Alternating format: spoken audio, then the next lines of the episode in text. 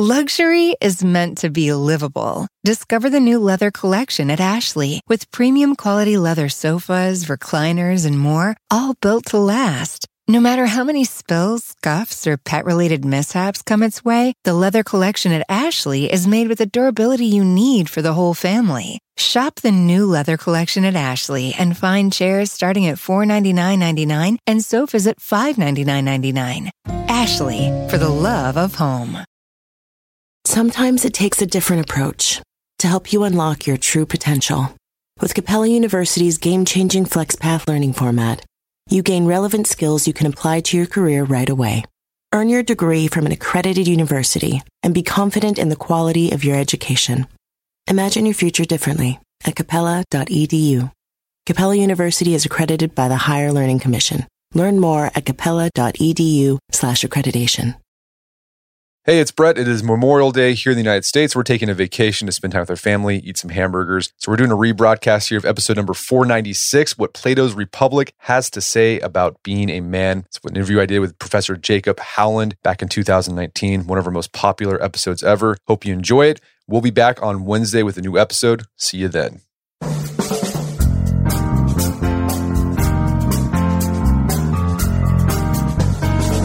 Brett McKay here, and welcome to another edition of the Art of Manliness podcast. Plato's Republic is a seminal treatise in Western political philosophy and thought. It hits on ideas we're still grappling with in our own time, including the nature of justice and what the ideal political system looks like. But my guest today argues that the Republic also has a lot to say about manliness, character development, and education in our current climate of safe spaces and trigger warnings. His name is Jacob Howland. He's a professor of philosophy at the University of Tulsa and the author of the recent book, Glaucon's Fate History, Myth, and Character in Plato's Republic. We begin our conversation with an outline of Plato's Republic and how it combines literature and philosophy. Jacob then makes the case that in the Republic, Socrates was attempting to save the soul of Plato's politically ambitious brother Glaucon and why he thinks Socrates failed. Along the way, we discuss what Socrates' attempt to save Glaucon can teach us about andreia or manliness and what it means to seek the good in life. We end our conversation discussing the way the Republic teaches us the need to possess not only physical courage, but the courage to think for oneself and stand up for one's beliefs, courage that is tested in a time like our own where it can feel difficult to ask hard questions and wrestle with thorny issues. After the show's over, check out the show notes at aom.is slash republic.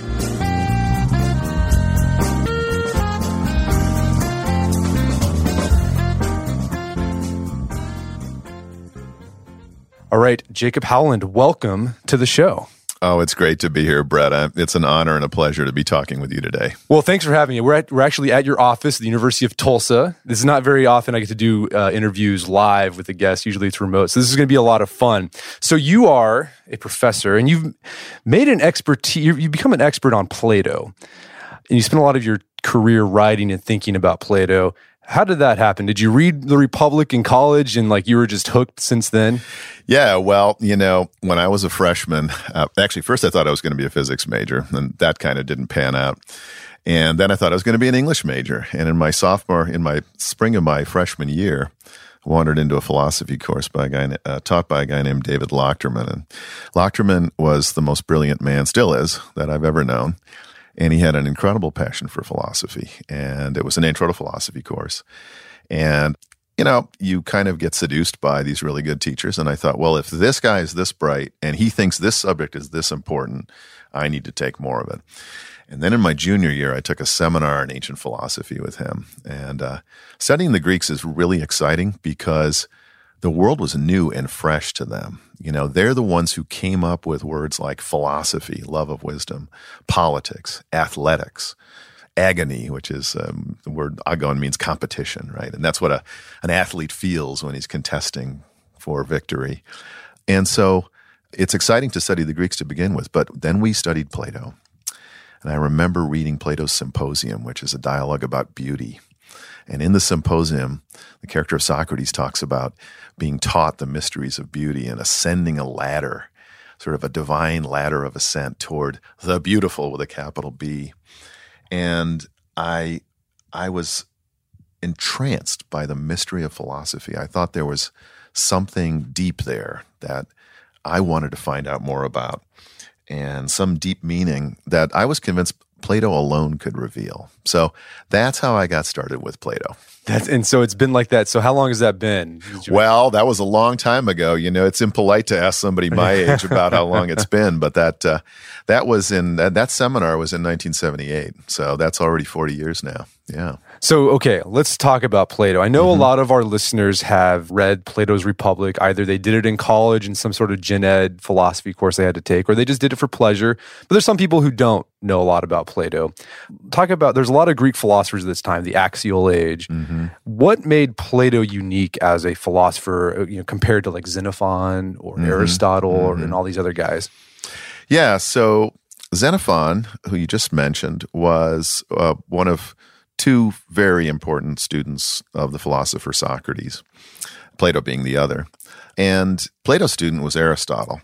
But it all started with Socrates, who was a very charismatic personality. And I'll be talking more about him later in this podcast. Plato is unique for a number of reasons. First of all, he wrote dialogues, what are usually called Platonic dialogues, 35 of them. And we have all 35 dialogues that were attributed to Plato in the ancient world plus a number that are, were attributed to him but are probably not by Plato. And these dialogues are an entire sort of fictional world of the sort that only really the greatest writers like Homer or Shakespeare might produce. And I mention Shakespeare because, in terms of literary genre, the dialogues are closest to Greek drama. You know, you had these Athenian dramatists, Aeschylus, Sophocles, Euripides, who wrote tragedies and comedies and weird little dramas called satyr plays. So the Platonic dialogues are dramas in which we don't see the sorts of things we get in Greek drama where people are killed and, you know, there's fighting and uh, war and so forth. But what we see is people arguing, having philosophical discussions, and doing all the sorts of things that people do in discussion, telling jokes, making little speeches, maybe getting angry, telling stories. And in these dramas, Socrates, Plato's teacher, is the protagonist. He appears in almost every single Platonic dialogues. And this is really unique in philosophy that what we have is a kind of story making not philosophy, but the philosopher the center of attention. So we get to see Socrates as a whole human being. And we get to um, see him interacting in the historical circumstances of his age with other Athenians. And one feature of Socrates that I want to mention, I'll talk about this more later too, but he is a kind of new hero. He's a sort of new protagonist. You know that the Greek dramas and Homer, they might have somebody like Achilles or Heracles, and these these men were great because they were courageous and they were victorious in battle and so forth. Socrates is a philosophical warrior of sorts, and and what makes him heroic is his integrity. I think that he shows us Socrates because Socrates was a rare human being who lived up to his best understanding of things. He didn't just talk the talk, which would be philosophy, he walked the walk. So he spoke about justice and courage and virtue and making your soul as good as possible. And he lived that life. And that's what Plato wants to present to us. So, very different from, say, a philosophical treatise like Aristotle or Kant, who uh, basically engages in the analysis of phenomena, but doesn't give us a drama. Yeah, that's what I, have uh, I love reading Plato. I'm drawn to Aristotelian virtue ethics, but reading Aristotle is a slog because you know those are basically his like lecture notes. Yeah, and it's just like if then then this and blah, blah, blah, and it's just like uh, but like Plato, it's like wow, I could just you can you can just read this for pleasure because like you said, it's like literature. It's like you're reading a novel, a drama. It's fantastic. That's right, and you know let's not uh, let, let me put in a word for Aristotle. Um, I mean, Aristotle's account of virtue and happiness and his his demonstration that these things are essentially coincident, that to be the best human being and live the best life and realize your human potential in the most excellent way possible, and that's what the Greek word virtue, arete, means, is coincident with happiness. That is the the the route to a deeply meaningful and flourishing life. But that comes out of Plato because Plato shows us that in the character of Socrates. Socrates is the man who values justice and goodness and virtue above all else, and could even be said to have been happy, even though he's executed by the Athenians on the charge of impiety and corrupting the young. So Aristotle grows out of Plato. Plato makes Aristotle possible. So I think you mentioned this a bit, but what was Plato's big goal as a philosopher? Like, what was he trying to accomplish? Well, that's, that's a great. that- that's like a that's an entire course right there. No, that's a that's a great question. So I'm going to speak to what I see as sort of the center of the target with respect to what Plato's trying to do. And to do that, I want to give a little bit of historical background. Plato was born maybe around 428 BC. The Peloponnesian War, which had essentially been started by Pericles, who was practicing a kind of politics of imperialist expansion, uh, had begun in 431. The war lasted 27 years. It's called the Peloponnesian War because the opponents of the Athenians were lived in the southern region of Greek called the Peloponnesus, and their leader was the city of Sparta. And this was a long, protracted, bloody war that the Athenians finally, against all odds, managed to lose. They had the best military equipment. They had the best navy in the world. They had a, a, a tremendous amount of wealth, but they bungled it and they lost. So, fast forward to 404 BC. The Spartans have the city of Athens surrounded. They are starved into submission and they capitulate. Immediately thereafter, the Spartans install a puppet government of Athenian aristocrats, really oligarchs, who then establish a regime. It lasts only eight or nine months. That was known as the regime of the 30 tyrants. And this regime proceeds to execute 1,500 of their fellow Athenians. They purge the city. They are attacking their political opponents. A number of their political opponents, the Democratic exile, uh, uh, Party, goes into exile. They return. A huge civil war ensues. The Democrats regain power. And then they put Socrates on trial. They're trying to settle old scores, and they want to connect Socrates with certain members of the 30 tyrants. And I'll talk about those connections a little bit down the line as well. So he's executed. He's tried for impiety and corrupting the young. He's executed. So here's Plato.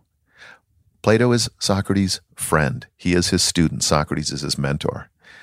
I've often put myself in the position of Plato. What would I do if I saw my city collapse through foolish policies and engage in a long war, and it finally ends up with a bloody civil war and the death of my mentor? I probably would just go off and weep or something, but Plato wrote 35 dialogues. He responds by memorializing Socrates and in effect producing this curriculum, this, this, this educational materials, these dialogues that are designed to try to save Athens and maybe to save the world from the sorts of mistakes the Athenians made.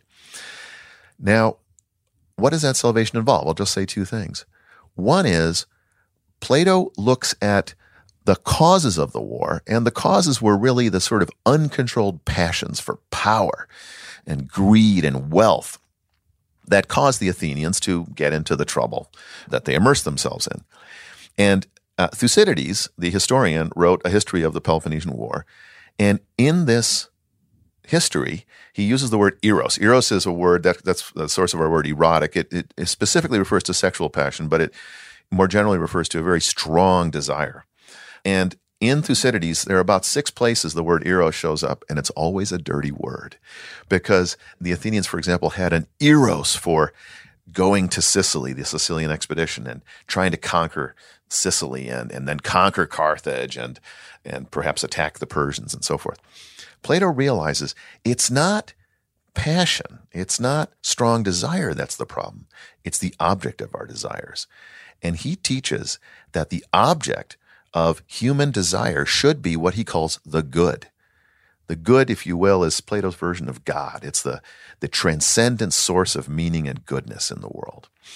And coordinate with that, he believes that the soul that approaches the good through philosophy will, will, will be the most integrated, wholesome, whole human soul, human being. So he wants to he wants to present us with an idea of what it means to be a person of integrity. And to be that kind of person, as exemplified by Socrates, we have to come into the presence of the highest transcendent reality. He wants to remind human beings that the world is a big place and that there's something above man. And to relate to that transcendent reality is to be fulfilled and be virtuous and live a good human life. Long answer. Well, yeah, that's a big goal. It's Yeah. a hefty goal. It's a huge goal. All right, so He's written a lot of dialogues, but his seminal work is The Republic, where he really grapples with this issue. For those who aren't familiar with The Republic, or maybe just for a refresher, like what's the general outline? Mm-hmm. Well, the Republic is set during the Peloponnesian War, and basically it tells a story. Socrates goes down to the seaport of Athens called the Piraeus with Plato's brother Glaucon. Really unusual thing about the Republic is that Plato had two brothers, an older brother named Glaucon and his oldest brother named Adeimantus, and they play a very big role in this dialogue. They go down. It's a re, it's a religious festival. Socrates and Glaucon go down following this religious procession, and they're getting ready to go back to Athens, and they run into Adeimantus, a guy named Polemarchus, a bunch of other younger men who say, stick around the Piraeus. As part of this festival, we're going to have um, a sort of an all night party. There'll be a torch race on horseback, there'll be drinking and so forth. Well, Socrates, being Socrates, gets them involved in a discussion instead. And instead, they spend all night talking about the best life and whether the best life is a life of tyranny right? Tyrannical power, so you can get anything you want, kill anyone you want, become wealthy, right? No limits on your desires. Or is it the life of philosophy and justice?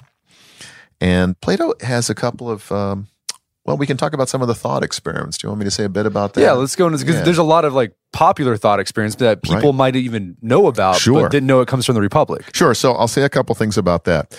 At one point, Glaucon, who is Socrates' main conversation partner or interlocutor in the Republic, says, Look, I want to tell a little story. It's a thought experiment. And the thought experiment is designed to show that even people who are thought to be just or think they're just are really at bottom unjust.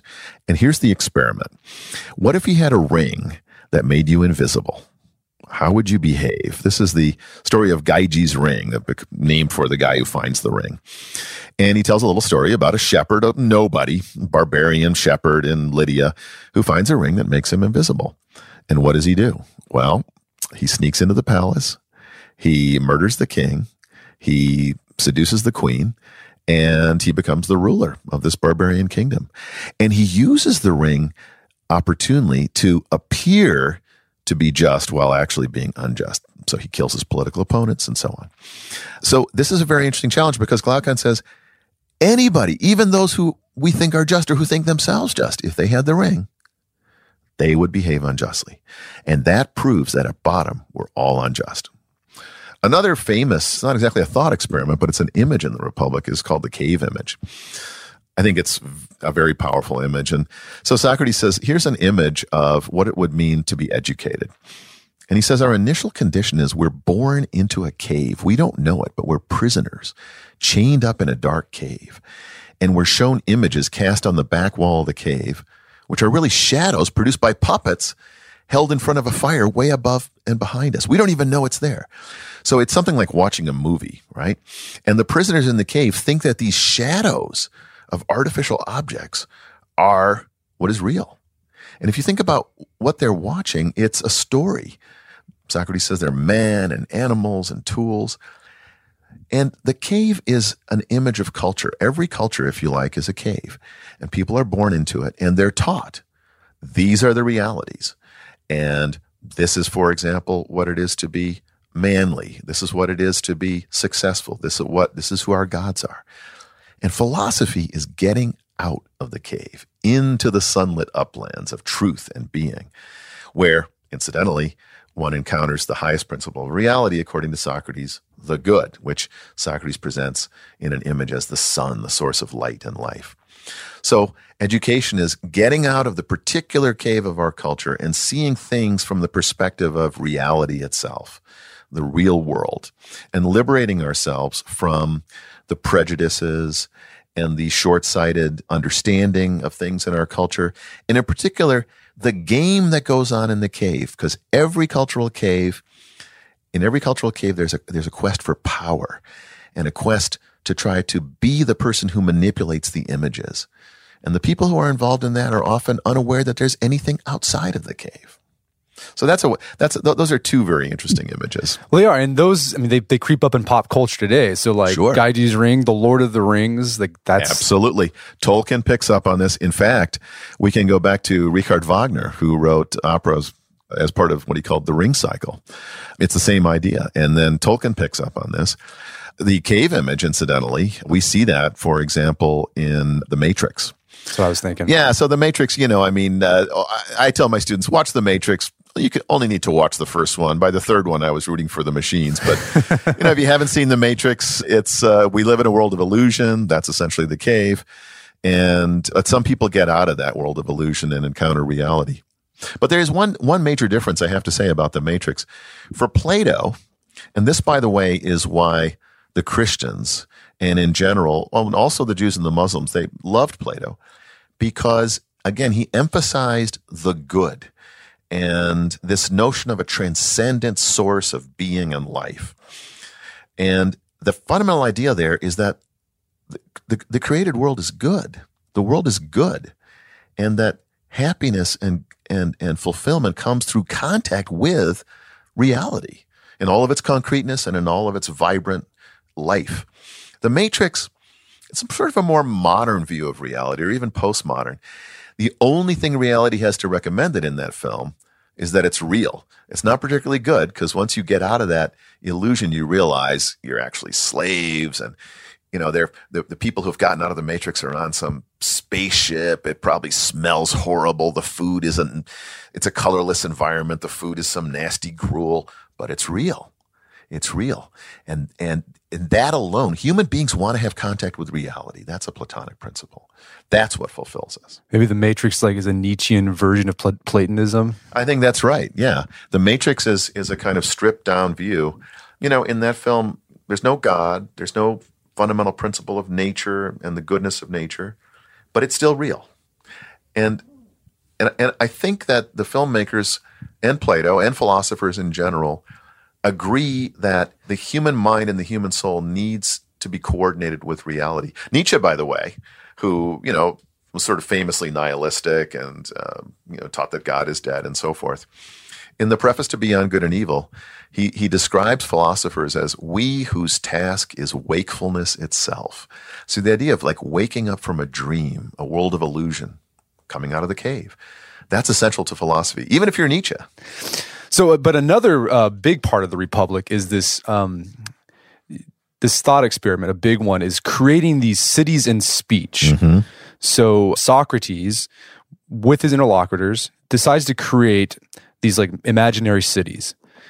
What? Why mm-hmm. did he do that? What was he trying to do by creating these imaginary cities? Yeah. So again, I mentioned that the the issue in the Republic is whether the life of justice and virtue is preferable to the life of tyranny.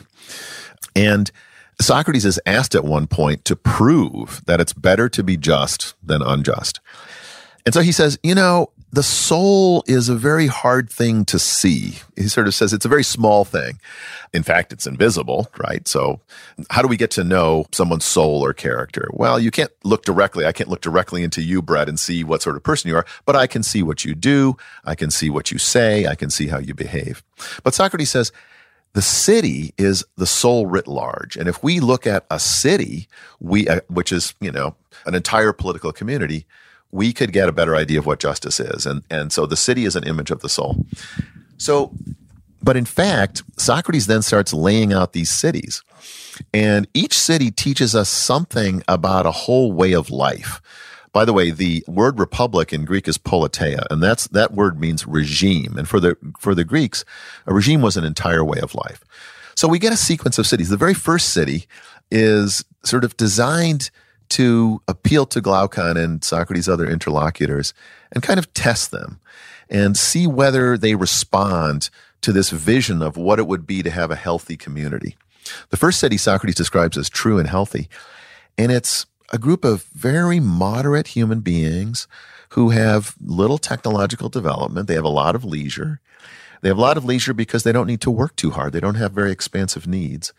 And their life is spent basically in community with one another and enjoying simple pleasures and simple food. Well, Glaucon looks at the city and he says, They don't have any luxuries. They don't have painting. They don't have philosophy. This is fit for pigs. So Socrates says, Oh, I see. You want a city where we've got all, we let our desires grow and we can fill ourselves with luxuries. That city turns into what he calls the feverish city. Then Socrates very wisely says, This city's sick. Okay. That first city was true and healthy. But let's let's purge this city. Then he introduces another one that looks a lot like Sparta, a much more sort of Spartan city, right? Uh, moderation, kind of enforced moderation, manliness, a regimen of physical exercise and spiritual toughening. And that looks pretty good. And Glaucon's interested in that. But then his friend Polemarchus says, wait a second. Socrates mentioned something about women and children. And They're young men, so they want to know more about that. And so then Socrates says, well, okay, I'll tell you about that. And the city then turns into what will become, at the end of its development, the city of philosopher kings in the Republic. That's called the Kallipolis. I think it's a somewhat ironic name. It means the noble and beautiful city.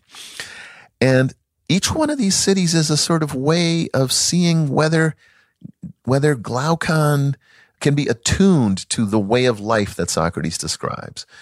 And finally, that last city, the city of philosopher kings, is one that Glaucon finds extremely attractive. And I think it's it's it's got a kind of pedagogical function because Socrates wants to to see whether he can get Glaucon interested in philosophy. And so the description of the cities is a way of getting issues of justice on the table and a way of attracting Glaucon to, to what Socrates has to say to him. So I need to talk a little bit about Glaucon as well. But yeah, so let's get it. So why did Plato pick his brother to be this main interlocutor with Socrates? And like what did he represent? Mm-hmm. and like why wasn't mm-hmm. in the Republic why wasn't Glaucon initially interested in philosophy? And, and and he found these other things interesting. Yeah. So it's so we know about Glaucon who was a historical character of course one of Plato's brothers.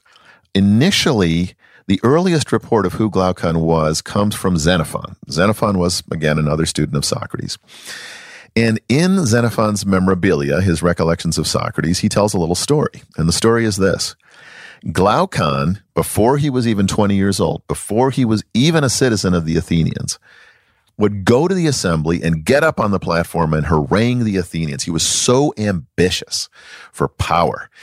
And his relatives would pull him off of the platform because he was making a fool of himself. And they couldn't get him under control. And so Xenophon says, for the sake of Plato, who, by the way, at that time was probably like 12 or 13, I mean, he was just a boy. For the sake of Plato, whom Socrates already knew, he went to talk to Glaucon. And what he said to Glaucon is, Well, you want to be a powerful man among the Athenians. Yes, I do. Well, you know, that's wonderful. What do you know about economics? What do you know about military matters? And he shows him that he, he doesn't really know anything. So that's our first introduction to Glaucon. And Glaucon is particularly interested in impressing his relatives. He has two relatives in particular. One is named Critias and one is named Charmides. These are names of notorious Athenians because they were two men who were the leaders of the 30 tyrants, the oligarchy that took over Athens at the end of the Peloponnesian War and executed all these fellow Athenian citizens. So Socrates is interested in Glaucon because he wants to save Glaucon from the fate of pursuing power and glory and pursuing tyranny. Again, in the Republic, Glaucon is the spokesman for tyranny. He's the guy who says people underneath are unjust. He's attracted to power and rule. And it's clear that Socrates has a close relationship with Glaucon. He's with him at the beginning of the dialogue and he speaks directly to him repeatedly in the myth of Ur at the end of the dialogue. So there's a special issue there. Socrates wants to save Glaucon's soul from a life of politics and injustice and turn him toward philosophy. And but also uh, Glaucon as you allude in the book, mm-hmm. it sort of represents an ideal of manliness mm-hmm. that was mm-hmm. prominent in ancient Greek at the time. So where you were to be a man, to have is it andreia is the mm-hmm. Greek andreia andreia you, uh, you, needed to have ambition for power, seek mm-hmm. glory, seek mm-hmm. honor. So tell us more about ancient Greek manliness and how Glaucon embodied that. Right. So, ever since the time of Homer, I guess you could say that all young Greek males wanted to be Achilles. Achilles is the most famous Greek warrior and cannot be defeated in battle. I mean, of course, he does ultimately die because he's shot by an arrow in his heel. That's a whole nother story. Not one, by the way, that's told in Homer. And the so the paradigm for manliness was heroic manliness, deeds of valor and glory on the battlefield. The word andreia means courage. And what's interesting is that well, uh, let me say a little bit more about about that ideal. I think it's it's reasonable to think of the Greeks as part of a sort of Mediterranean culture of manliness. I, I would actually refer to the Sicilians here, if anyone knows the story of the Godfather. Okay. In the beginning of the Republic, Polemarchus, who is one of Socrates' interlocutors, says justice is harming enemies and helping friends. And the harming enemies part, Socrates argues against. Think about what it would mean to be a godfather, this sort of Mediterranean and Sicilian idea of manliness, which is very much like the Greek idea. You don't let people hurt you. You hurt them. Revenge is a big, big thing. Okay. And so this is the sort of standard heroic ideal of manliness. What's interesting about Socrates is that he represents a very different ideal. Socrates is himself, and we know this is historically true, he was a distinguished warrior.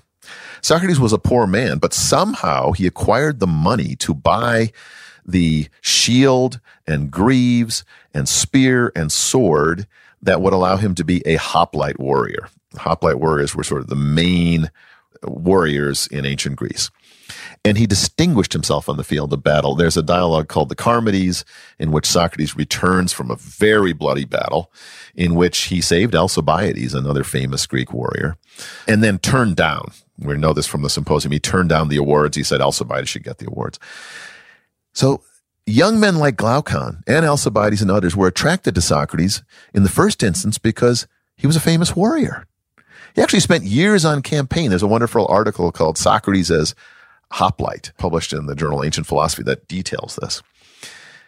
But I think that, so he had those ingredients, but Socrates' idea of manliness was very different from the classical Greek ideal because the fact is that Greek manliness, which is the word for courage, was actually rooted in cowardice. This is sort of the dirty little secret. If we look at Homer, Hector, the great Trojan warrior, is facing Achilles outside the war of uh, outside the walls of Troy. His mother and father, the king and queen of Troy, have said, "Come inside the wall. Achilles will kill you." And Hector doesn't do it because he doesn't want to be called a coward. Aristotle says in the Nicomachean Ethics that the citizen soldiers in Greeks in Greece were motivated by the fear of shame. This is, for example, a major principle in Sparta. Sparta would was extremely hard, hard on those who in any way were thought to be cowards. So the fear of disrepute is what drove ancient Greek courage. Here comes Socrates. Socrates has a different idea of manliness. His idea is the courage to do what is right and just, no matter what people think of you. And this comes to a head in the case of the trial of Socrates. He's tried for impiety and corrupting the young. It is said by his accusers that his philosophizing harms his fellow Athenians. And he says, no, I am all about going around the city of Athens and telling you to care for your souls, to be the best human beings possible. I will not stop philosophizing. And he's tried and executed on a capital crime. What kind of courage does it take to stick to your convictions in that way and not to be afraid of disrepute, not to be afraid of being executed because you're doing something that, to the best of your knowledge, is just and right. That's a new idea of heroism. We don't see that in the ancient Greek heroes like Achilles. We're going to take a quick break for a word from our sponsors. Wedding season is coming up, and if you are preparing for the big day, I know wedding planning can be really intimidating, but finding the perfect suit shouldn't be. Indochino makes it easy to get a fully customizable suit right from your home. Don't just wear any suit on your big day, wear a custom made to measure suit. Suits start at just $499, which is about the same price you'd pay for an off the rack suit at a department store. And they've also got custom made to measure shirts starting at just $89. So I've talked about my Indochino suit on the podcast before. They've been a long time podcast sponsor. It's navy blue. The measuring process was super easy. They got these video guides you follow. You'll need another set of hands to help you out with that. But the really fun part is customizing it. Got to customize how I wanted the lapels on the jacket, the pockets, the lining. I went no pleats on the pants on this suit. A lot of fun. And then in a few weeks, you have a made to measure custom suit sent directly to your door. When planning your wedding, get a suit as unique as you with Indochino. Go to Indochino.com and use code manliness to get 10% off any purchase of $399 or more. That's I N D O C H I N O.com, promo code manliness. All right, if you have a family, then you need to get term life insurance to protect them. It's one of the smartest financial decisions you can make, and the start of the new year is the perfect time to get it done so you can focus on whatever else the year has in store for you. Fabric by Gerber Life was designed by parents for parents to help you get a high quality, surprisingly affordable term life insurance policy in less than 10 minutes. Fabric has flexible policies that fit your family and your budget, with quality policies like a million dollars in coverage for less than a dollar a day. There's no risk to apply, they have a 30 day money back guarantee, and you can cancel at any time. I remember when I was a new dad, I had a lot of thoughts going through my head. One of them was, how can I take care of my family when I'm gone if something happens to me? Well, so one of the first things I did, I got term life insurance, one of the best decisions I made. Join the thousands of parents who trust Fabric to protect their family. Apply today in just minutes at meetfabric.com slash manliness. That's meetfabric.com slash manliness. M-E-E-T fabric.com slash manliness. Policies issued by Western Southern Life Assurance Company, not available in certain states. Prices subject to underwriting and health questions. Daylight saving time is starting up again. The goal of this is to give us more daylight from March through November.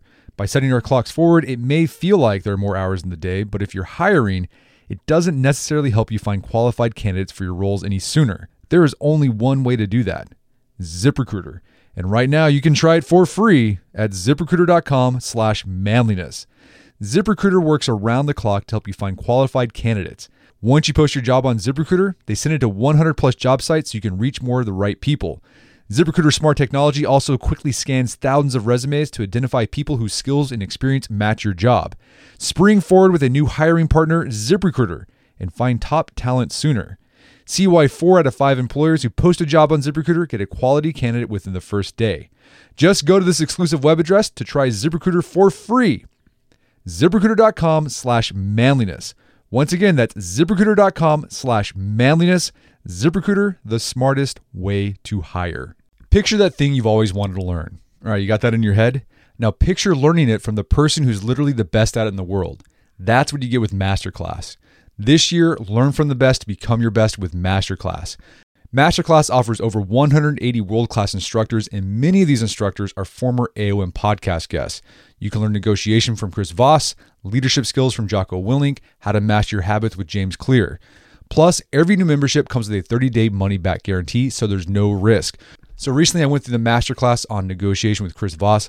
A lot of useful information in there. Talked about the value of knowing a negotiation, how to use your body language and speech patterns to get your best out of a negotiation.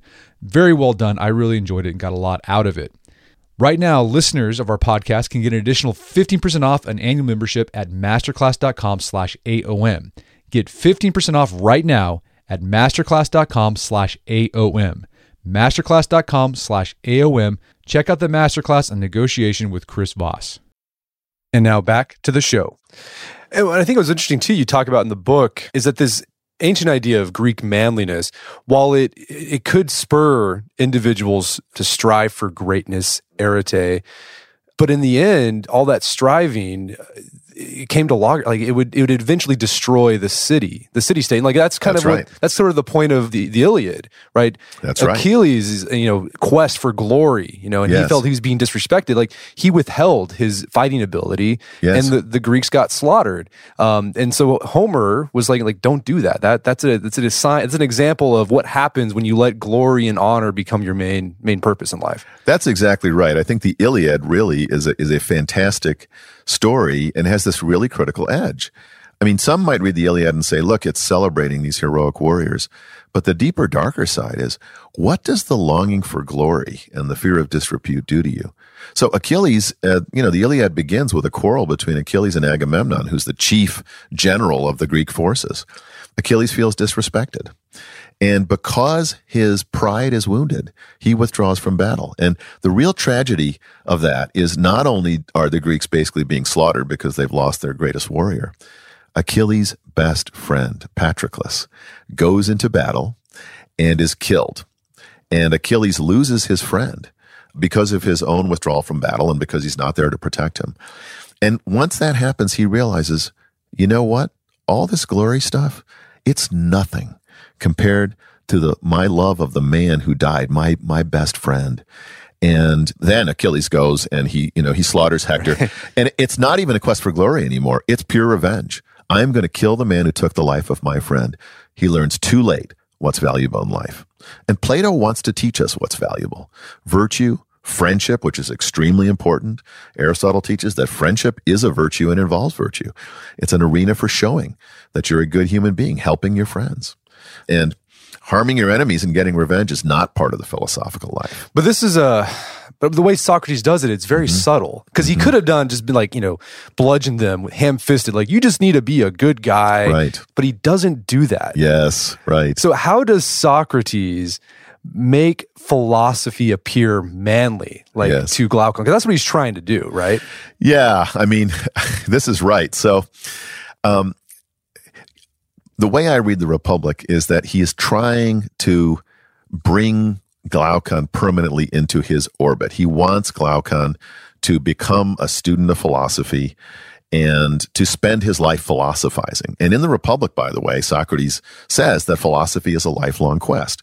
Philosophy, as he says famously in the Apology, is, is the examined life. And Socrates says the unexamined life is not worth living for a human being. But so we, we, we know that Glaucon has spent time with Socrates, but he, Socrates feels he's not really permanently attached to him. And really the tragedy of the Republic in a way is that Glaucon is caught between Socrates, whom he admires and respects as a warrior, as a man of intellect, and Glaucon is schooled in mathematics, he's poetically gifted, he's an educated guy, on the one hand, and the pull of his relatives, Critias and Charmides, whom I said earlier, we see as early as the story Xenophon tells about him before he's 20, he wants to impress. He's very drawn toward the political life that's represented by Plato's relatives, Critias and Charmides. So Socrates wants to pull him away from those seductions, which are really a sort of life in the cave, and bring him into philosophy. How does he do that?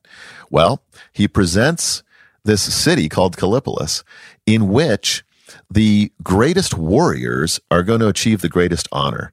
He describes an army training of warriors, both male and female, who will protect the city, who will maintain civic order. And then the best of those warriors, who are also the best in study and in learning, and Glaucon is again very bright and intelligent, will be promoted to the level of philosopher kings. And I should say, we know that Glaucon is manly because early in the Republic, Socrates quotes a, a poem made by Glaucon's unnamed lover, who, weirdly enough, some have attributed to that the poem to Critias, right? uh, uh, saying that Glaucon was a very bold and courageous warrior. So I think he tries to lay out this city of philosopher kings as a way of hooking Glaucon. Here's a regime you could imagine yourself in.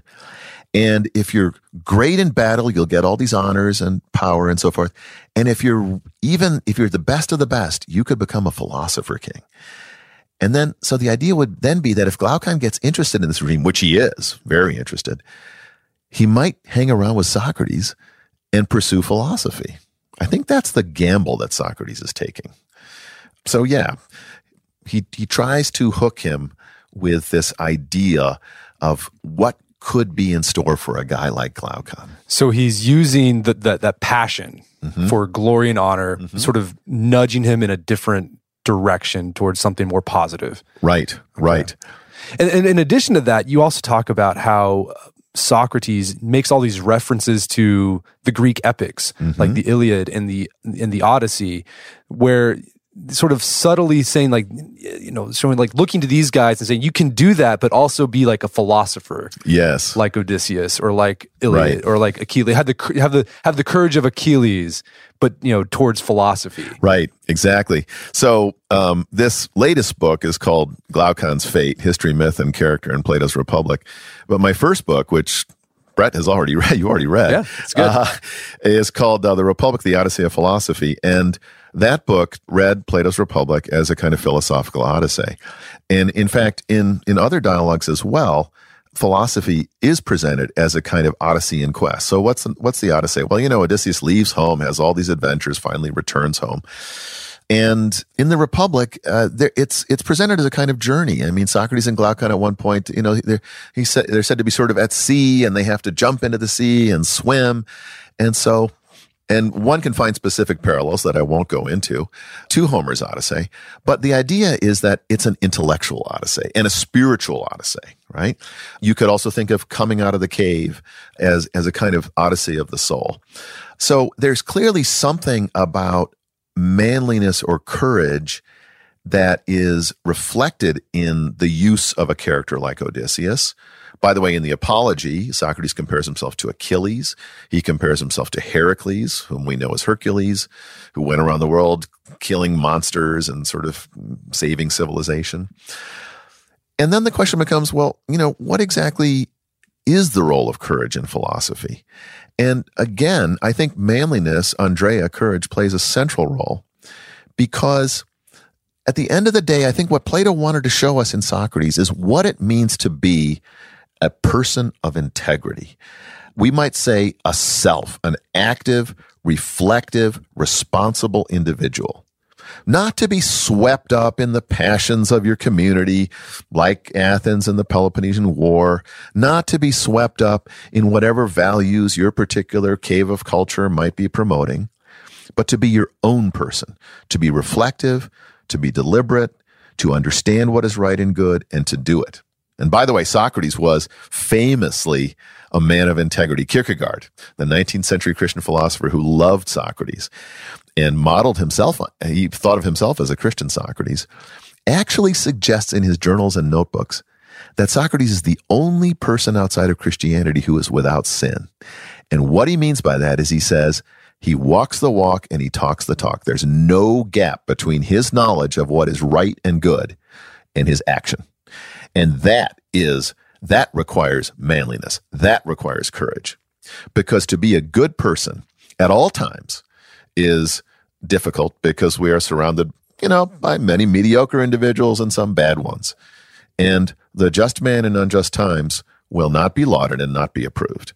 And so you've got to have the courage of your convictions, but your convictions also have to be right and good. and that's what philosophy is about, is understanding how to live. And then the deep secret is that's the source of happiness. That's what makes a human life deeply fulfilling and meaningful is having the courage to be the best individual you can be, regardless of whether people look at you as eccentric or weird or strange, or they're hostile to you as they were to Socrates. Okay, so let's let's kind of recap here what we've talked about so far and then get into whether Socrates was successful with Glaucon. So Glaucon had this idea of Greek manliness where it meant to be you sought glory, power, and you wanted to be in the public arena. That's where that's and you showed courage that way on the battlefield, etc. Socrates was coming along and saying, "Well, no, that can lead to disaster both for the individual and for the city state.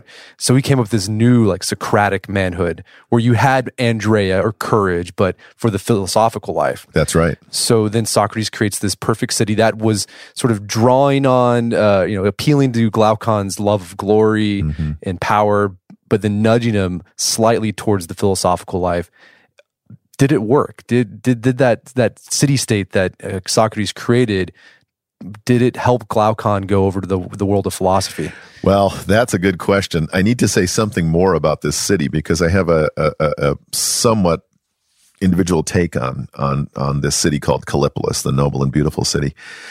So let me say this. The logician and philosopher scientist, the British thinker Karl Popper, wrote a book during the Second World War called The Open Society and Its Enemies. And it was an attack on totalitarianism. And in this book, Popper argues that the regime of philosopher kings in Plato's Republic is a totalitarian regime. That's the one called Kallipolis. And I have to say, I agree with Karl Popper. So let me tell you, first of all, this is a very strange thing because Socrates presents it. He expresses admiration for this regime, which yeah, you read it and it sounds terrible. You have no privacy. Right. Like, That's right. You don't you don't have your own family. Like uh, you don't even know if your kids are your kids. That's right. It's terrible. Right. So there there are a lot of interesting levels here, but l- let me say a little bit about the origin of this. As I said, Glaucon tells this myth of Gyges' ring, the ring of invisibility, and there is a deep problem here. I, I, I believe that this myth actually is a response to something that his relative, his older cousin Critias, who was the leader of the 30 tyrants, wrote in a play. It's, the, it's called the Sisyphus fragment. And in this little story about Sisyphus, Critias tells the following story that looks a lot like the story Glaucon tells before he tells his ring myth. And that is this people were lawless and unjust until laws were made. But then people figured out that you could commit injustice in secret. And Critias says, and by the way, Critias was a radical thinker, that's when human beings invented the gods and said that the gods know everything we do, even secret injustice. Okay. And the Sisyphus myth ends with Critias saying, and that's how human beings put an end to injustice because they got people to believe in these all seeing gods. And by the way, Zeus in Homer, for example, is said to wander the cities and observe the unjust deeds of human beings. Well, if Glaucon is right about the ring myth, um, what needs to be said here, by the way, is that the guy who discovers the ring, an ancestor of a fellow named Gyges, isn't afraid of the gods. He doesn't believe in them. And he goes under the ground and he steals a ring from a corpse, which is a very impious thing to do. Grave robbery was a very serious sin, if you will. So what, what that story is, is pointing to is that those people who be, don't actually believe in an all knowing God will continue to be unjust and commit injustice in secret. The only way to stop that kind of injustice is therefore to design a city in which everyone is spied on at all times. And that is what happens in the city of philosopher kings called Kallipolis. Anyone can go into anyone's room at any time. All the poetry is censored. Poets produce state mandated content. There's no privacy. And so, on one level, what this city is, is a regime that is designed to root out injustice everywhere. And it does so by essentially engaging in a kind of totalitarian monitoring of all the citizens. It's a very ugly regime. That's not my only criticism of the regime. So then we have this question what's going on with this story? Now, on the one hand, I've suggested that it's designed to attract Glaucon because it's a city in which Glaucon feels he could be at home. He could be a big shot. He would be a big warrior and he could even be a philosopher king. It's also a city, and here's where things get really complicated, that looks a lot like the regime of the 30 tyrants that was established by, by Glaucon's relative Critias. And so you know, there's a lot to untangle here. Why would Socrates present this city? Well, on one level, he's trying to attract Glaucon to a life of philosophy because it's a regime in which Glaucon believes he could be a philosopher king. But on another level, and the Republic has many levels, it is a demonstration of what would be needed if you absolutely wanted to root out injustice everywhere. And what would be needed is an unjust regime. That's the problem. And Karl Popper is right, actually, that one can see in that city of the Republic a kind of prototype of later totalitarian regimes. And in fact, later totalitarian regimes have modeled themselves on that regime in the Republic, the Khmer Rouge and the regime of revolutionary Iran set up by the Ayatollah Khomeini. Believe it or not, Khomeini had studied Plato's Republic. If you look at the structure of that regime, there's a council of guardians. He, you know, and he regards himself as a kind of philosopher king, a sort of religious philosopher king. So the history of the Republic, the effect of the Republic on human history has not been great. But I actually regard all of this as a kind of misreading of what's happening. But it raises big questions, which is what responsibility did Socrates have for Glaucon's fate? Did he tell this story because he was he knew that Glaucon was already familiar with that kind of regime, having spent time with his relative Critias? On the other hand, did Critias get his ideas for the sort of tyrannical regime he sets up from this Kallipolis in the Republic? These are big questions. Yeah. And I, I thought it was interesting too. You make this really great point that the, in Callipolis, there's the the guardian. Like, so you're you're sort of sorted out. You know, like you were either bronze, silver, gold, Yes. right? And then depending on where you were, you'll get put into like the school for guardians, Mhm, right. right. And you'll you're going to be trained in philosophy, but a state Right. sort of mandated philosophy. And then if you're good enough, then you'll be you know moved over to the philosopher king and be Mm-hmm. trained for that.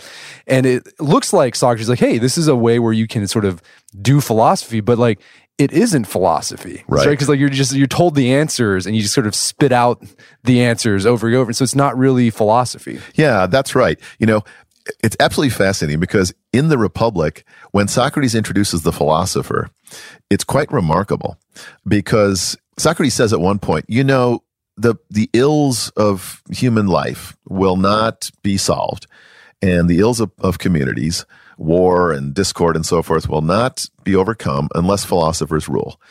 And Glaucon says, "Hey, what are you talking about? Many people will be angry with you when you say that." And Socrates says, Well, maybe you don't know what a philosopher is. And then he lays out what a philosopher is. And in this part of the dialogue, I think we hear Socrates' genuine voice. And he, sa- he doesn't talk about the mind or the intellect. He says the philosopher is somebody who is supremely erotic, super passionate, but not about glory, not about honor, not about sex, not about material rewards, about wisdom. The philosopher loves wisdom and his desire is to come into the presence of the truth. Uh, by the way, this is, you know, this Platonic idea, very attractive to religious thinkers because what is happiness from a religious perspective? Being in the presence of God, right? You know, the exile from Eden is, is a curse because you're no longer in the presence of God. So, in any case, what happens as he then lays out the regime is that erotic philosopher kind of disappears and is replaced by a dogmatic philosopher. Um, and essentially, the state has sort of one version of philosophy, and there's a long training in metaphysics and in analytical thinking and so forth. And there's no debate. We don't have Socratic dialogue. If you sort of ask, would Socrates be happy in this regime? If Socrates lived in this regime, he would be asking questions as he always does. He would be questioning the philosopher kings. They would not take kindly to it because they are part of a school of philosophy.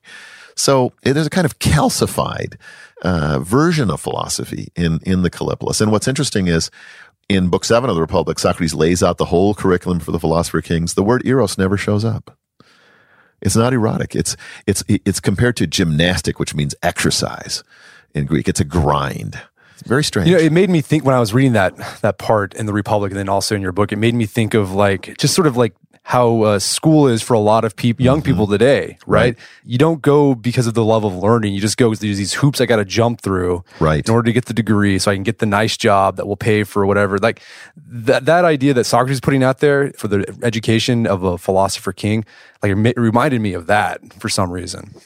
Yeah, I think that's right. And I, I think you're pointing to a very serious problem because I guess I would say that what we see in the Republic, what, what substitutes for philosophy, is something more like ideology. That is to say, if we go back and look at the, the totalitarian character of the regime, one of the reasons that they're spying on everyone is they don't want challenges to their authority. And it's a very kind of abstract thinking. Socrates, so to, to sort of go back to why Plato wrote dialogues, they're very concrete. Every discussion in a Platonic dialogue starts out in an ordinary human context and returns to that context. There's a dialogue called the Laches, for example, where the issue is courage. And the, the question of what courage is comes up because a couple of men are asking Socrates how to, whether their sons should study a certain technique of fighting in armor. And that quickly leads into the discussion of what is courage the the philosoph- the philosophical regime in the republic is characterized by very abstract thought. It's not connected with the concrete character of everyday life. And I think our education today is is often sort of imposed from above in very abstract categories. It doesn't appeal to the concrete desires of existing human beings and doesn't really nurture their longing to explore and discover, doesn't stimulate their passion. So there is a sense in which the kinds of mistakes that we see being played out in the Republic of sort of abstract thinking and a kind of one size fits all implementation from above, state mandated content and so forth. Are being repeated today. I don't know if that's very clear, but I, No, that's it- my sense. That's what I think, and so this this goes to the, the to show like how like how the republic is still relevant today. Yeah. like I mean, we are still grappling with this idea of what does it mean to be a man. yes. Um, and is it does it mean to sort of that Homeric manliness where it's like bravery on the battlefield and, and having a love of honor and glory, or is it something different? And if it is something different, how do you nudge men in that that that way without uh, you know being condescending Yes. and making it so unattractive like I don't want to like so like you know like the whole new man thing of the 1960s and 70s ponytail guy and, Right, you know that didn't work and we're still grappling with that issue No, I today think that's right. You know, and I, I think a lot of categories are confused here. As you know, Brett, there's a lot of discussion of toxic masculinity, and and obviously there are there are forms of masculinity. I would say that uh, Greek heroic traditional masculinity is toxic in the sense that it involves a competition for glory and power, and uh, that's very destructive of of human communities and and of individuals. But I don't want to get lost in in all this discussion of toxic masculinity, the models of good masculinity. And I think Socrates is trying to model that.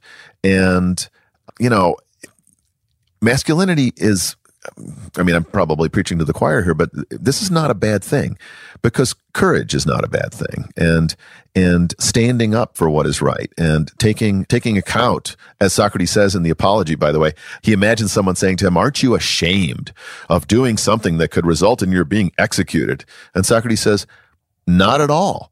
The only thing you should care about is being the best human being you can. You should care about justice. You could care, should care about your soul being in the best condition possible. There are a lot of forces in contemporary society that pull us in other directions, that distract us, that seduce us with promises of pleasure and entertainment and wealth and power and turn us away from the question of being the best people we can be. And frankly, it takes courage to pursue that goal often in society and to turn away from, from these seductions. I think C.S. Lewis said that every virtue at the breaking point turns into courage, right? right because you have to take a stand. And, you know, one of the things that I think that Socrates stood for is, is cultivating the individual as an individual. You know, Socratic education, Socrates believed that we don't really know anything that we haven't worked out for ourselves. Education is not pouring water from an empty cup, from a full cup into an empty cup. We need to be active participants in our own learning. And one of the great things that comes out of that is discovering who we are. Self knowledge was a big element of, major element of Socratic philosophizing. So discovering who you are as an individual and what it is that makes your life fulfilling and rich and not wavering from that, right? Not being swept away in social currents or fashion. And there is a kind of manliness that is required to pursue that kind of path. So I don't think we're doing a particularly good job of, of educating young men to manliness or even defending manliness, good manliness today because we, because we don't educate people Socratically. You know, I, I think sort of the individual attention and the excitement of learning are things we need to recover because that's the route to virtue, opening the mind to the world, opening the mind to reality and showing young people the joys of learning and letting them become confident about their beliefs and their opinions. Well, so I mean, the que- like, how do how do we do that? So obviously, you know, Kallipolis didn't work, where you sort of come up with this like curriculum, um, where you like, here's what you need to learn. Yeah. Like, how do you inculcate that love, that desire to just learn and be playful? I mean, that's another thing about Yeah. Socrates. Socrates is very playful. Right. Um, we know. I feel like we've lost that playfulness in Yeah. education, and I don't. I mean, from reading the the Republic, I don't know if it's possible to sort of mandate that from above, right? No, I don't think you can. Um, you know, anyone who who has, has observed little children sees their their playfulness and their curiosity. I happen to have a three and a half year old granddaughter, and and she's just incredibly curious and and playful. So what happens? Kids go to school and it somehow gets knocked out of them. And I think part of this is a reflection of, of the kinds of tendencies we see in, for example, Kallipolis. There's centralization, right? We have these big school districts and the and, and, and, and the school districts mandate certain kinds of teaching and and and, and mandate certain kinds of um, evaluation and testing and so forth. And and and somehow um, this playfulness and this curiosity is lost. The only way to really, I, I think Socrates is right about this. His education was one on one. When Socrates was talking to somebody, they were the center of the world for him. He paid attention. He looked them in the eye and he asked them questions and he put them on the spot.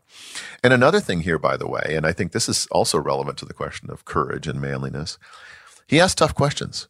He didn't cut people breaks. It wasn't particularly pleasant to talk to Socrates because what he did is he showed you that you probably didn't know what you were talking about.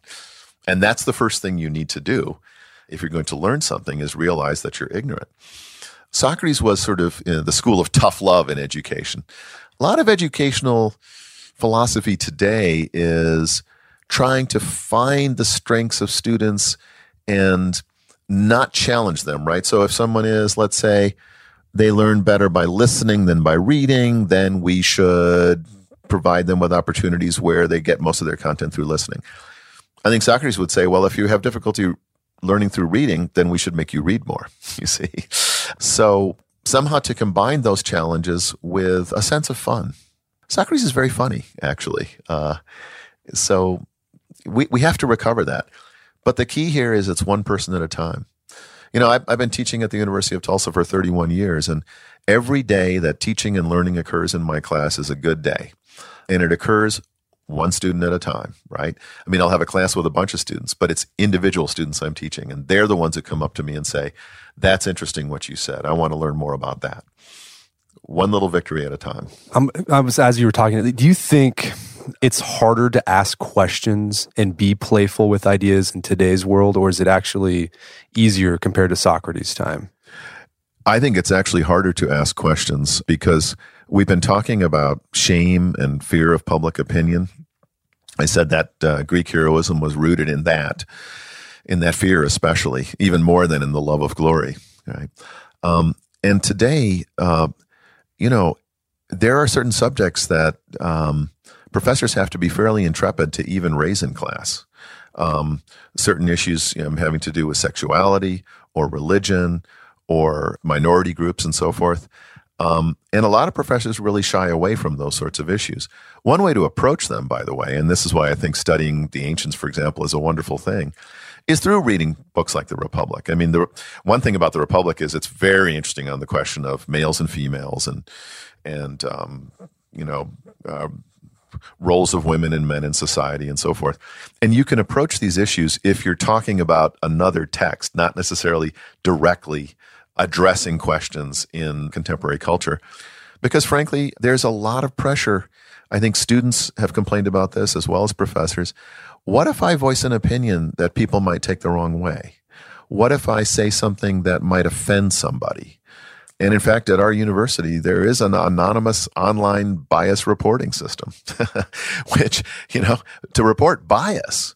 So you can imagine that students and professors alike are pretty cautious about asking questions and, and raising topics.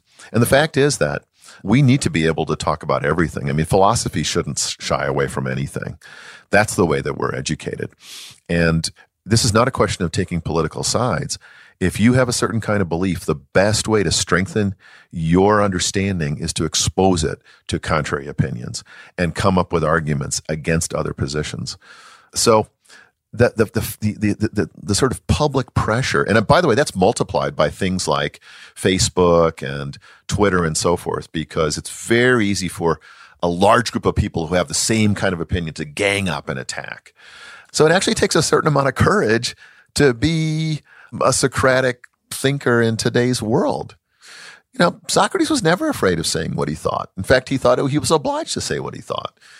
Very few people are completely open about their views in a public context today. Yeah. Um, so, I mean, that, that bias hotline sounds like Kallipolis, right? No privacy. Mm-hmm. Just get. It's a problem. It's yeah. a problem. And um, I think that. Um, I think that uh, people need to learn to be tough. You know, um, Plato loves to compare the body and the soul. How do you get how do you get a healthy body? Well, one thing is exercise. What is exercise? It is putting your body in a position where you are overcoming resistance. What does a healthy soul look like? A healthy mind. Putting yourself in a position where you're overcoming resistance. That means there has to be resistance. That means there have to be ideas that are anathema to you when you first look at them, right? Only then do you develop the kinds of intellectual virtues and strengths that can allow you to have a better understanding of your views, a better understanding of other views. And, you know, I think, I mean, the promotion of honesty and public discourse is absolutely crucial, but it requires people who are prepared to engage in that kind of often rough and tumble debate. And I'm, I don't think we do our students a service by shielding them and coddling them and making sure that we don't step on their toes because they're not going to learn those kinds of skills. And they're not going to develop the confidence in their individual selves as active reflective centers of thought and action. And that's what it means to be a fully flourishing human being from the Socratic perspective. You need andreia. It all goes back to goes back right. to manliness, goes back That's to courage. Right. So, what do you think happens to Glaucon? Do you think? I mean, I know that maybe this yeah. is sort of killing the, you know, but like, what do you do? You think Socrates was successful? Or he realized, ah, oh, man, this little gamble I took in making this thing that appealed mm-hmm. to Glaucon, um, it actually backfired, and he's yeah. like, right. So, First of all, in Socrates' defense, let me say this. Uh, I think this was a gamble, dangling a city like Kallipolis before him.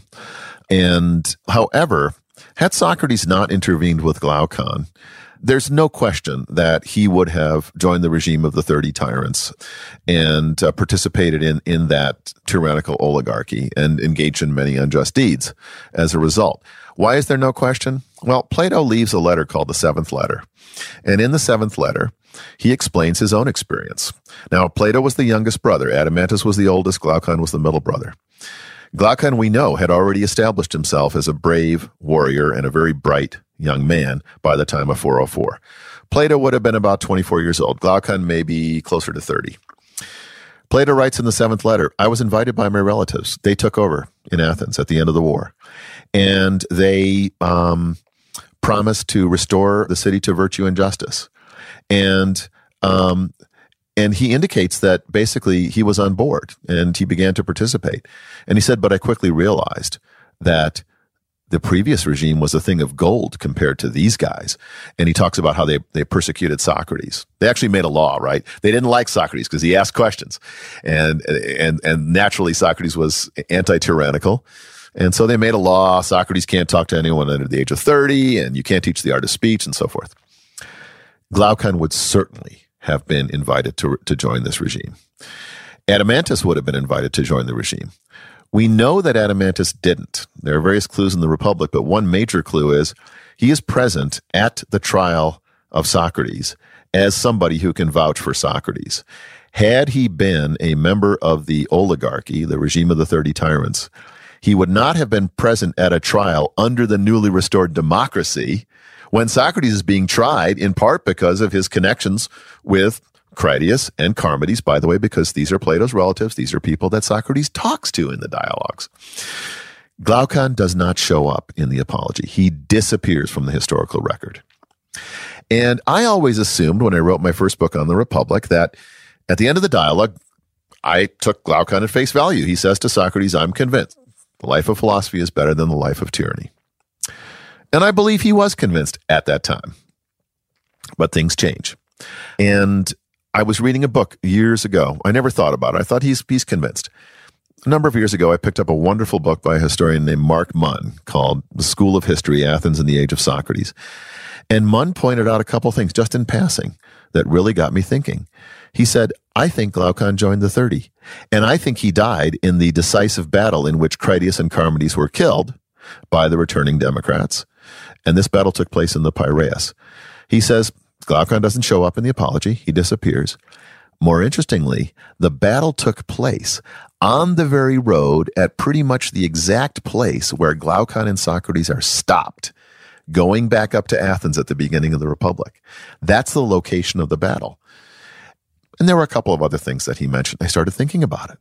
And I realized that there are lots of clues in the Republic. There's all this kind of deep, tragic, dramatic undertones associated with Glaucons. And, and, and so, um, and I won't go through all the clues. I won't say anything else about that right now, but I make the case in this book that Munn is probably right. That the suggestion is that Glaucon did join the regime of the 30 and did die fighting for them, most likely. And that means Socrates failed. And that means, and this is where it really gets interesting, that Socrates, the age's most competent and capable spokesman for virtue and philosophy, couldn't save Plato's beloved brother. It's a tragedy. Why is that? Why couldn't he save him? And one of the things it points out is how very difficult it is to overcome the socially inculcated values, this idea of Greek manliness and glory and power and ambition that Glaucon absorbed, as it were, with his mother's milk. How do you overcome those forces and set somebody on the path to virtue and wisdom? Socrates couldn't do it with Glaucon. He did it with Plato. He did it with Xenophon. And those are two major, major accomplishments. But as the case in many other Platonic dialogues, he fails. He fails with the people he talks to. Yeah, so it's risky. Dialogue dialogue is risky. Socratic It is very risky. philosophy is risky. Philosophy is very risky. It's it's uh but according to Socrates, you know, the examined life is is the life to to goodness and virtue and happiness. And it's a risk we have to take. By the way, in the cave image, the prisoners, when they're, Socrates says, if somebody unchained one of these prisoners and turned him around and brought him up, the first thing they realize as they go up out of the cave is all these things I thought were real are just shadows projected on the wall by the, the guardians of this culture, these, these puppeteers. So the first step in philosophy is calling into question the things that you have unreflectively been taught, the things that you assumed were true. The first step in philosophy is negative. And that's dangerous because if you stop there, you can end up being a nihilist, right? You Right. could say, What have I learned? And by the way, I think that's a big problem today. We're in an age of deconstruction and postmodernism. As the word deconstruction suggests, we're taking apart the views and the traditions that we've been taught. We're very good at that. But what do we replace it with? And someone can easily develop the cynical view that each culture, each society, maybe even in each individual has their own views. There's no truth. There's no outside of the cave, if you will. So that negative moment is very dangerous. Glaucon stopped too early. He should have continued with Socrates. And I'm convinced that if he had finally come into the presence of the good more closely, come into the presence of the goodness at the heart of creation, at the heart of the world, that he would have he would have had the fulfillment that Socrates describes in the Republic. Socrates describes that happiness at the end of the philosophical quest. I'm convinced that Socrates had it, and it would have been Glaucon's salvation. But my guess is he didn't save him. Didn't work. Well, Jacob, this has been a great conversation. Is there some place people can go to learn more about the book and your work? Sure. Well, I mean, you can, you can, I, I actually have a, uh, a website. I think it's called jacobhowland.com. I say I think it's called because I don't really look at it a lot, but you can look at my book, uh, my, my book, uh, Glaucon's Fate, History, Myth, and Character in Plato's Republic on Amazon. Um, there, there is a review coming out in the Claremont Review of Books, and there should be a review in City Journal online in a, in a, in a month or two. So, but check it out on Amazon. There are a couple reviews. You can, uh, you can look at it there. And, and, um, I hope that interested uh, listeners will, will buy the book and, uh, find out more about this, uh, sort of historical mystery. Right. Well, Jacob Howland, thanks so much for your time. It's been a pleasure. Thank you so much, Brett. I really appreciate your talking with me. My guest today was Jacob Howland. He is the author of the book Glaucon's Fate. It's available on Amazon.com and bookstores everywhere. Make sure to check out our show notes at aom.is slash republic, where you can find links to resources where you can delve deeper into this topic.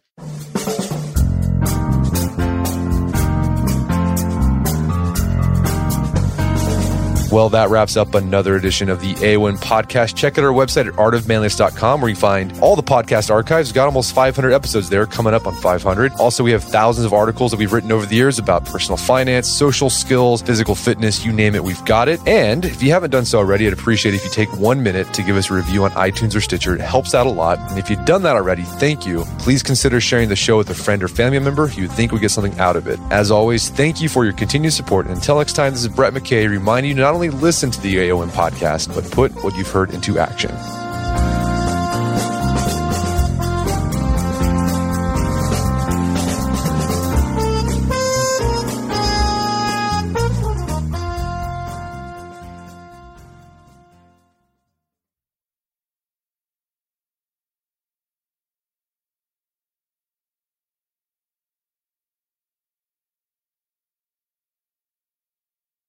Luxury is meant to be livable. Discover the new leather collection at Ashley with premium quality leather sofas, recliners, and more, all built to last. No matter how many spills, scuffs, or pet related mishaps come its way, the leather collection at Ashley is made with the durability you need for the whole family. Shop the new leather collection at Ashley and find chairs starting at $499.99 and sofas at $599.99.